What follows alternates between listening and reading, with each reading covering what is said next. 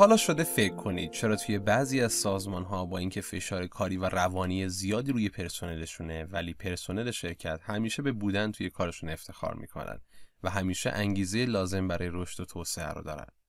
یا اینکه چرا حاضریم توی بعضی شرکت ها که حقوق کمتری نسبت به جاهای دیگه میدن ولی جو بهتری دارن و حالمون اونجا بهتره کار کنیم و از اینکه اونجا داریم کار می‌کنیم به خودمون افتخار کنیم. اینکه بتونیم انگیزه افرادمون رو در سطح بالایی نگه داریم یکی از اون ویژگی های منحصر به فرد رهبریه که قرار در موردش صحبت کنیم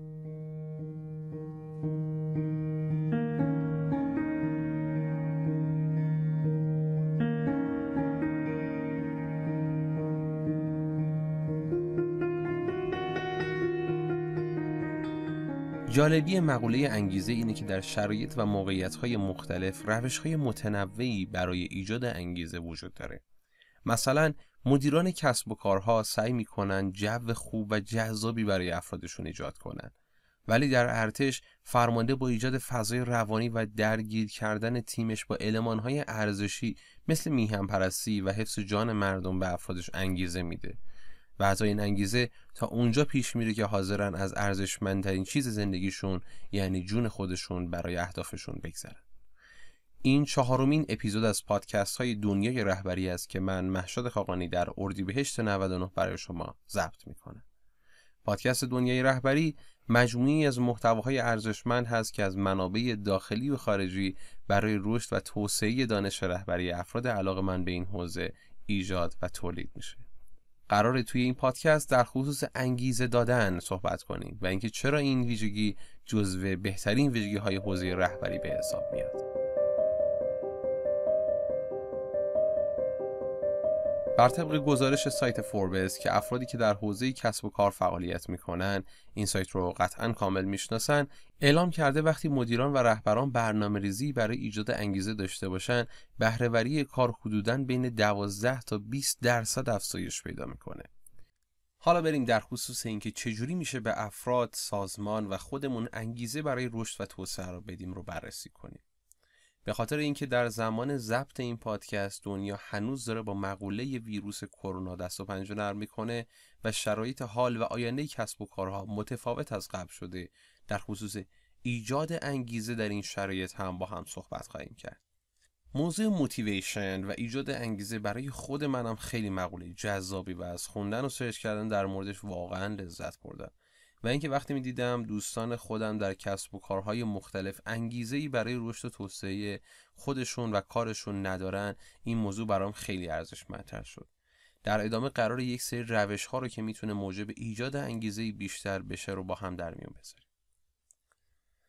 اولین روش اینه که اجازه بدیم افراد به اون دسته از اطلاعاتی که می‌تونه نشر پیدا کنه دسترسی داشته باشن.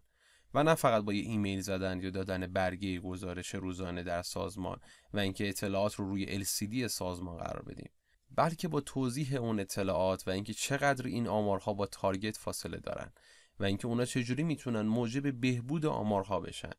وقتی افراد می‌بینن که اطلاعات و گزارش های سازمان با اونها به اشتراک گذاشته میشه حس تعلق و احترام بیشتری می‌کنن. اونجاست که خودشون رو جزوی از سازمان احساس می‌کنن نه فقط یک وسیله برای رسیدن سازمان به اهدافش. روش دوم انتظارات رو شفاف بیان کنیم. احتمالا شما هم دیدید که بعضی افراد توانمند بعد از استخدام در سازمانی به صورت ناگهانی استعفا میدن. یکی از دلایل اصلی این موضوع می‌تونه این باشه که چارچوب ها و انتظارات شفاف فرد گفته نشده. وقتی در گروه های خیریه می دیدم به افرادی که در بد و ورود براشون وقت میذاشتیم و قوانین و شرایط رو شفاف بیان می کردیم احتمال مندگاری اون فرد خیلی بیشتر می شد و دیگه بعد از برنامه این سوال رو از خودش نمی‌پرسید که چرا من اینجام. سعی کنید تا حد امکان جزئیات رو شفاف برای افرادتون توضیح بدید و از ارزش ها و تاثیر حضور و کار فرد در نتیجه نهایی صحبت کنید. بهش بفهمونید عضوی از تیمه و سهمی از موفقیت و شکست های سازمان به دوش اونه و از فرد بخواید که اگر سوالی داره حتی کوچک با شما در میون بذاره. روش بعدی در حال حاضر اهمیت چند برابری پیدا کرده. اونم اینه که اگر مشکلی وجود داره و ذهن کارکنان شما رو درگیر کرده روش سرپوش نذاریم. و به قول یه اصطلاحی در زبان انگلیسی به نام شوگرگاو که به معنی اینکه روی کیکی که سوخته رو با پودر قند نپوشونید الان به خاطر شرایط ایجاد شده به دلیل شیوع ویروس کرونا خیلی از افراد رو که باهاشون صحبت کنی میگن نمی‌دونم شرکتمون منحل بشه یا نه. یا اینکه اخراج بشم یا نه و اینکه معلوم نیست حقوق رو تا کی بخوان ندن.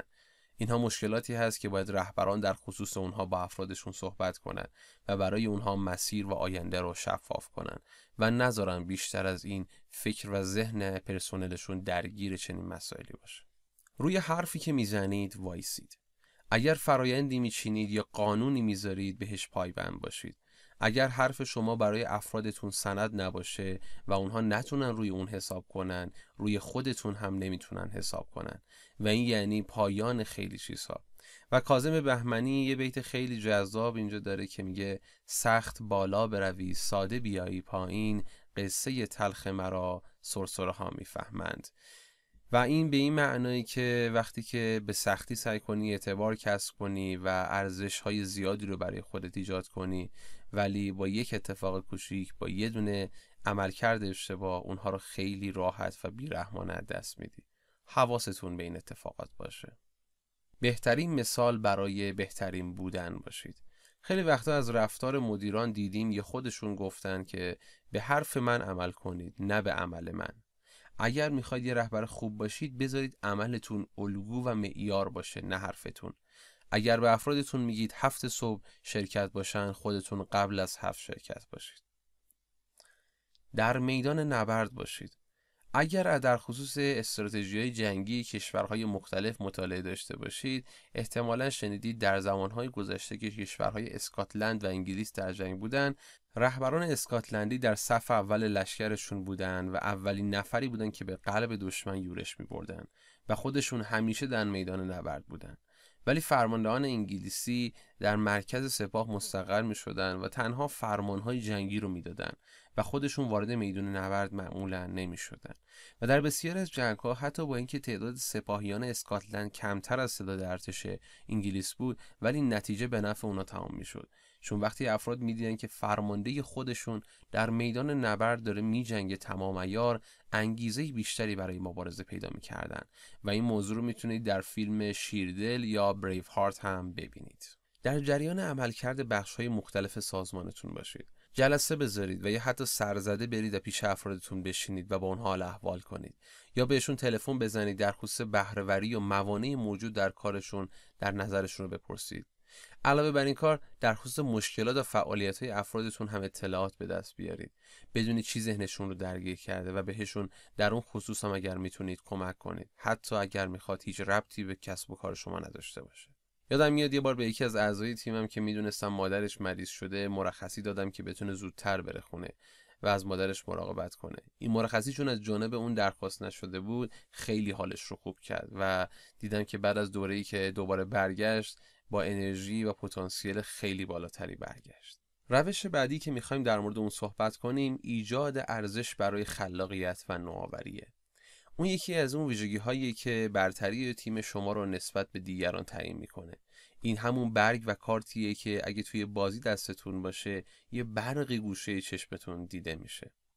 آدما رو تشویق کنید برای حل موانعشون از فاکتور خلاقیت استفاده کنند و شما به عنوان رهبر باید چالش ها و هزینه های نوآوری در سازمانتون رو بپردازید. یه جمله معروف اینجا وجود داره که میگه اگر می‌خوای همیشه هزینه ها ثابت باشه و دغدغه‌ای توی کارت وجود نداشته باشه فقط کار دیروز رو انجام بده و به فکر تغییر و نوآوری نباش انتخاب این قضیه با شماست. نذارید افرادتون به یک روند ثابت عادت کنند. بعضی وقتا لازم ساختارها رو بشکنید. یک بار از یکی از مدیران موفق که در حوزه مدیریت استراتژیک نگاه متفاوتی داشت داستان و روایتی شنیدم که برام خیلی جذاب بود. اون یه بار توی شرکتش سمتهای مدیران ارشدش رو جابجا کرد و با این کار مدیر منابع انسانی تجربه مدیر تولید و مدیر تولید تجربه مدیر آموزش و به همین منوال چرخه ای رو ایجاد کرد. و با این کار علاوه بر اینکه ارتباط بین مدیرانش بهتر شد مدیران ارشد به کار و فرایند بخشهای دیگر هم آشنا شدن و اگر ایده ای برای بهتر شدن بخشهای دیگه داشتن با مدیر اون واحد در میون میذاشتن. این تصمیم تونست نتایج مثبتی داشته باشه. یه نکته طلایی. اگر در ذهنتون هست که دست به اجرای چنین اقداماتی بزنید که گاهن می‌تونه یه شمشیر دولبه برای شما باشه حتما قبل صرف تا صد اتفاقات و سناریوهای مختلف رو بررسی کنید. مسیر رشد و توسعه رو برای افرادتون باز نگه دارید. برای توضیح این مورد جمله جذاب وجود داره. در گذشته کارکنان زمان مربوط به زندگی شخصیشون رو برای کار فدا می‌کردن و این فداکاری پشتوانه برای خانوادهشون بود. ولی امروز کارکنان کارشون رو برای خانواده و زندگی شخصی فدا می‌کنن. این یه اصل غیر قابل انکاره. الان آدم ها خودشون رو بیشتر دوست دارن و سر هر تصمیمی بررسی می‌کنن این کار و شرایط چی به اونها اضافه می‌کنه. در خصوص اهداف صحبت کنید. از هر بهانه‌ای برای اینکه اهدافتون رو با تیمتون در میون بذارید استفاده کنید. دریغ نکنید. حالا می‌خواد سر صبحانه باشه یا رفتن سر پروژه. یکی از شرکت هایی که کار می‌کردم این فاکتور رو به بهترین نحو ممکن اجرا می‌کرد. اونها هر هفته جلسه هفتگی داشتن و توی اون جلسه تیمشون رو در جریان اتفاقات مهم هفته گذشته و اتفاقاتی قرار تو هفته آینده بیفته قرار می‌دادن. در خصوص اهداف اون هفته صحبت می‌کردن. باورتون نمیشه همین داستان چه انگیزه ای در ما به وجود می آورد من دقیقا نمی‌دونم نقد سازنده چیه ولی نقد مخرب رو خوب می‌شناسم. یه بار جلوی جمع به یکی از نیروهام در خصوص اشتباهی که کرده بود نقد کردم و بی انگیزگی که در اون فرد ایجاد شد باعث شد این آخرین نقدی باشه که از یک نفر جلوی جمع انجام میدن. اگر قرار یک نفر رو تنبیه کنید یا به کارش نقدی بگیرید مطمئن باشید جز شما و اون کسی دیگری اونجا نیست. ولی تشویق رو دقیقا برعکس انجام بدید. البته یادتون نره تشویق هم پروتکل های خاص خودش رو داره. تشکر کردن مثل خوردن شیره. هرچه قدر باشه باز هم کمه. تشکر حد و قانون نداره. هر وقت تونستی از هر کسی که با تو در ارتباط تشکر کن و با این کار بهش بگو که در دنیای تو آدم ارزشمندی و به خاطر اقداماتی که کرده ازش ممنونی. در مرحله بعد سعی کن فرهنگ تشکر کردن رو در گروه و تیمت باب کنی. مثلا به کارکنانت بگو از مدیر مستقیمشون تشکر کنن که مدیریت اون واحد رو در دست گرفته و برای بهبود حال کارکنان در تلاشه. و به مدیر اون بخش هم بگو از کارکنانش به خاطر تلاش های بیوقفه برای رشد واحد تشکر کنه. برای امتحان هم که شده پیشنهاد می‌کنم این کار رو بکنید. نتیجه شما رو شگفت زده خواهد کرد. گاهی افراد یادشون میره بین زندگی و کار توازن ایجاد کنند. و همین امر موجب میشه که اونها در دوره اولی که در سازمان و تیم شما حضور دارن به خاطر انگیزه اولیه خیلی زیادی رو برای کار کردن بذارن و بعد از مدتی چشم باز می‌کنند و می‌بینند باعث رشد و موفقیت سازمانشون شدند ولی خودشون هنوز همون جای قبلی هن. و اونجاست که شروع به مقایسه کردن می‌کنن و همین هم باعث میشه انگیزشون رو از دست بدن و سعی می‌کنن دیگه از این به بعد خیلی عادی رفتار کنن. و دیگه پیش از حد دلشون برای سازمانشون نجوشه و به قول معروف خودشون رو اولویت بالاتری از کار ببینن. این وظیفه شماست که نذارید این اتفاق بیفته. حواستون به افراد باشه و توازن رو توی زندگی اونها ایجاد کنید. می‌دونستید ایلون ماسک یکی از معروفترین کارفرینای دنیا چند ساعت در روز کار می‌کنه؟ 17 ساعت. بله. 17 ساعت و تازه هر روز هفته. همین جمله برای من کافی بود تا کمتر غور بزنم و برای کار کردن کلی انگیزه بگیرم. پس بد نیست توی نوشته هاتون و پیامایی که برای افرادتون میفرستید در مورد افراد موفق و با انگیزه دنیا هم صحبت کنید. بریم سر وقت روش آخر. اگر می‌خواید افرادتون با انگیزه باشن پس باید فضای شاد و جذابی رو برای افرادتون ایجاد کنید. یکی از علتهایی که افراد حاضرند در استارتاپ ها کار کنند حتی با حقوق کمتر همینه که اکثر استارتاپ ها فضای جذابی رو برای افرادشون ایجاد می‌کنن. از اهمیت این موضوع فکر کنم دفترکارهای شرکت های معتبری مثل گوگل و فیسبوک رو search کنید و ببینید کافی باشه. خب تا اینجا کلی روش رو با هم بررسی کردیم که می‌تونن کلی انرژی به خودمون و تیممون بدن و راندمان کار رو بالا ببرن. و کلا حال خوبتری رو از کار کردن بهمون به بدن. در زمان ضبط این پادکست دنیا همچنان درگیر ویروس کرونا است و این اتفاق باعث شده خیلی چیزها دستخوش تغییر قرار بگیره و خیلی از شرکت ها به صورت دورکاری کارشون رو انجام بدن. حال سوال این که ما این همه در خصوص انگیزه دادن صحبت کردیم. الان که کرونا وجود داره و اکثر افراد به صورت دورکاری دارن کار می‌کنن برای ایجاد انگیزه در افرادمون چی کار می‌تونیم کنیم؟ برای جواب به این سوال بد نیست سری بزنیم به مقاله‌ای که دانشگاه هاروارد منتشر کرده در بخش Harvard Business Review. در دوره کرونا افراد در خونه به طور متوسط انگیزه کمتری برای کار کردن دارن. مثل درس خوندن توی خونه و کتابخونه است که افراد به طور نرمال در کتابخونه به خاطر جوی که وجود داره انگیزه بیشتری برای درس خوندن دارن. اما در کنار دور بودن از این محل کار دو عامل دیگر هم هست که می‌تونه به این کاهش انگیزه خیلی کمک کنه. یکیش فشار روانی و احساسیه و دیگری فشار اقتصادی و آینده بینی افراد نگران آینده کاریشون هستن. اینکه می‌تونن از پس هزینه هاشون بر بیان یا نه اجاره خونه پرداخت قسط و صد تا مورد دیگه که از ترکش های تاثیر کرونا بر اقتصاد و زندگی افراد ایجاد میشه. چه راهکارهایی برای حفظ انگیزه میشه داشت یا اینکه سرعت کاهش این بیانگیزگی رو چجوری میشه کمتر کرد؟ این جوابیه که توی این مقاله بهش پرداخته شده. و ما اون رو برای شما توی توضیحات پادکست هم قرار میدیم که اگه دوست داشتید بیشتر در موردش بدونید منبع خوبی داشته باشید. راهکار اولی که توی این مقاله بهش اشاره شده بودیم بود که هدفهای قبلی رو با توجه به شرایط جدید بازبینی کنید و با افراد تیمتون در میون بذارید. مطمئن بشید افرادتون زیر های دورکاری رو داشته باشن. زیر های مثل اینترنت و تجهیزاتی که نیاز دارن. در خصوص آینده کاری با افرادتون شفاف باشید. اگر نمی‌تونید یک ماه حقوق بدید باهاشون صحبت کنید و شرایط رو براشون توضیح بدید. سعی کنید پروژه های جدید تعریف کنید. پروژه هایی که با شرایط حال شرکت امکان پذیرن مثل افرادی که دارای مهارت و تخصصی هستند بیان و به صورت مجازی برای دیگر پرسنل آموزش رو بدن. یادتون نره افراد برای چیزی بیشتر از پول کار می‌کنند مخصوصا افراد کلیدی ورزشمند. اونا کار می‌کنن تا حس خوبی از کار کردن و زندگی کردن پیدا کنند. در حقیقت پول می‌تونه سرعت کاهش انگیزه رو کنترل کنه ولی نمی‌تونه در واقع موجب افزایش انگیزه بشه.